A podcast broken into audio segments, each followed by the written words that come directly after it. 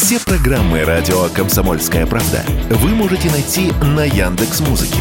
Ищите раздел вашей любимой передачи и подписывайтесь, чтобы не пропустить новый выпуск. Радио КП на Яндекс Музыке. Это удобно, просто и всегда интересно. В очередной пакет санкций Евросоюза попал препарат ботулотоксин, основа ботокса, которым делают уколы для профилактики мимических морщин. И хотя это произошло совсем недавно, американские компании и производители приостановили поставки в Россию еще в марте прошлого года.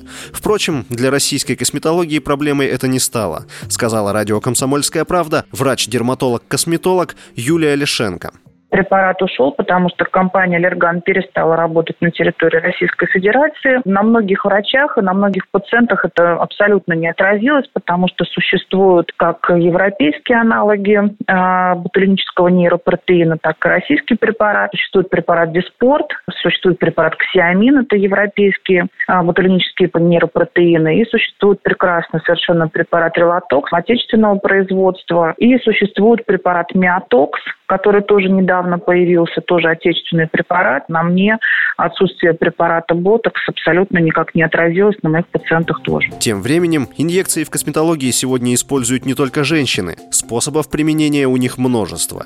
И к косметологам за уколами сегодня идет все больше россиян. Слово косметологу Юлии Лишенко. Это одна из самых востребованных методик, э, номером один, я бы сказала, на среди инъекционной э, косметологии. Это объясняется тем, что быстрый эффект, достаточно длительно сохраняющийся эффект, э, причем мы можем получать очень красивые эффекты, работая во всех зонах лица и в области шеи.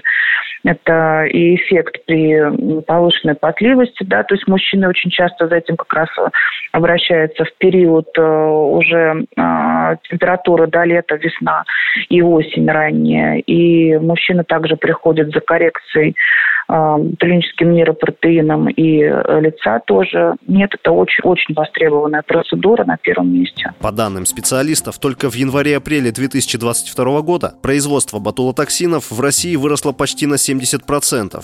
Ростех обещает производство удвоить. Василий Воронин, Радио «Комсомольская правда».